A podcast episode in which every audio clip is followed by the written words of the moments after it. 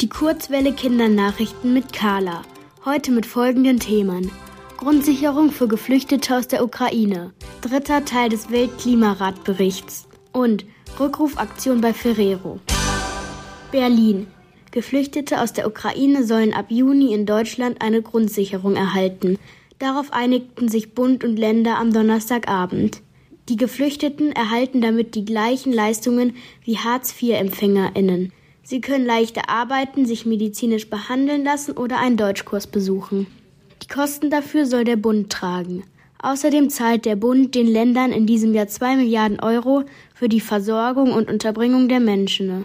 Seit Beginn des Krieges kamen in Deutschland über 300.000 Geflüchtete aus der Ukraine an. Genf. Der dritte Teil des Weltklimaratberichts ist erschienen. Er wurde am Montag vorgelegt. In dem Bericht geht es um die Maßnahmen gegen den Klimawandel.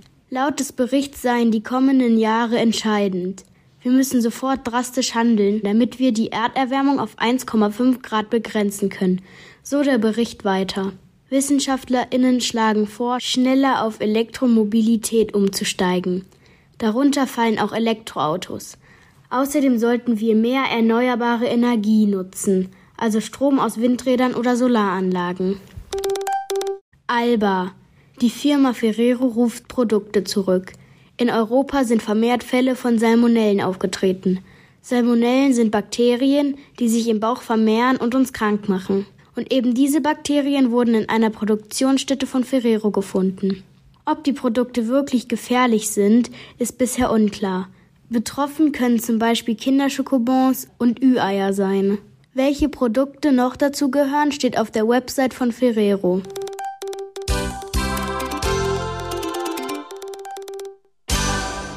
Die gute Nachricht. Eine gefährdete Lagune in Spanien bekommt eigene Rechte.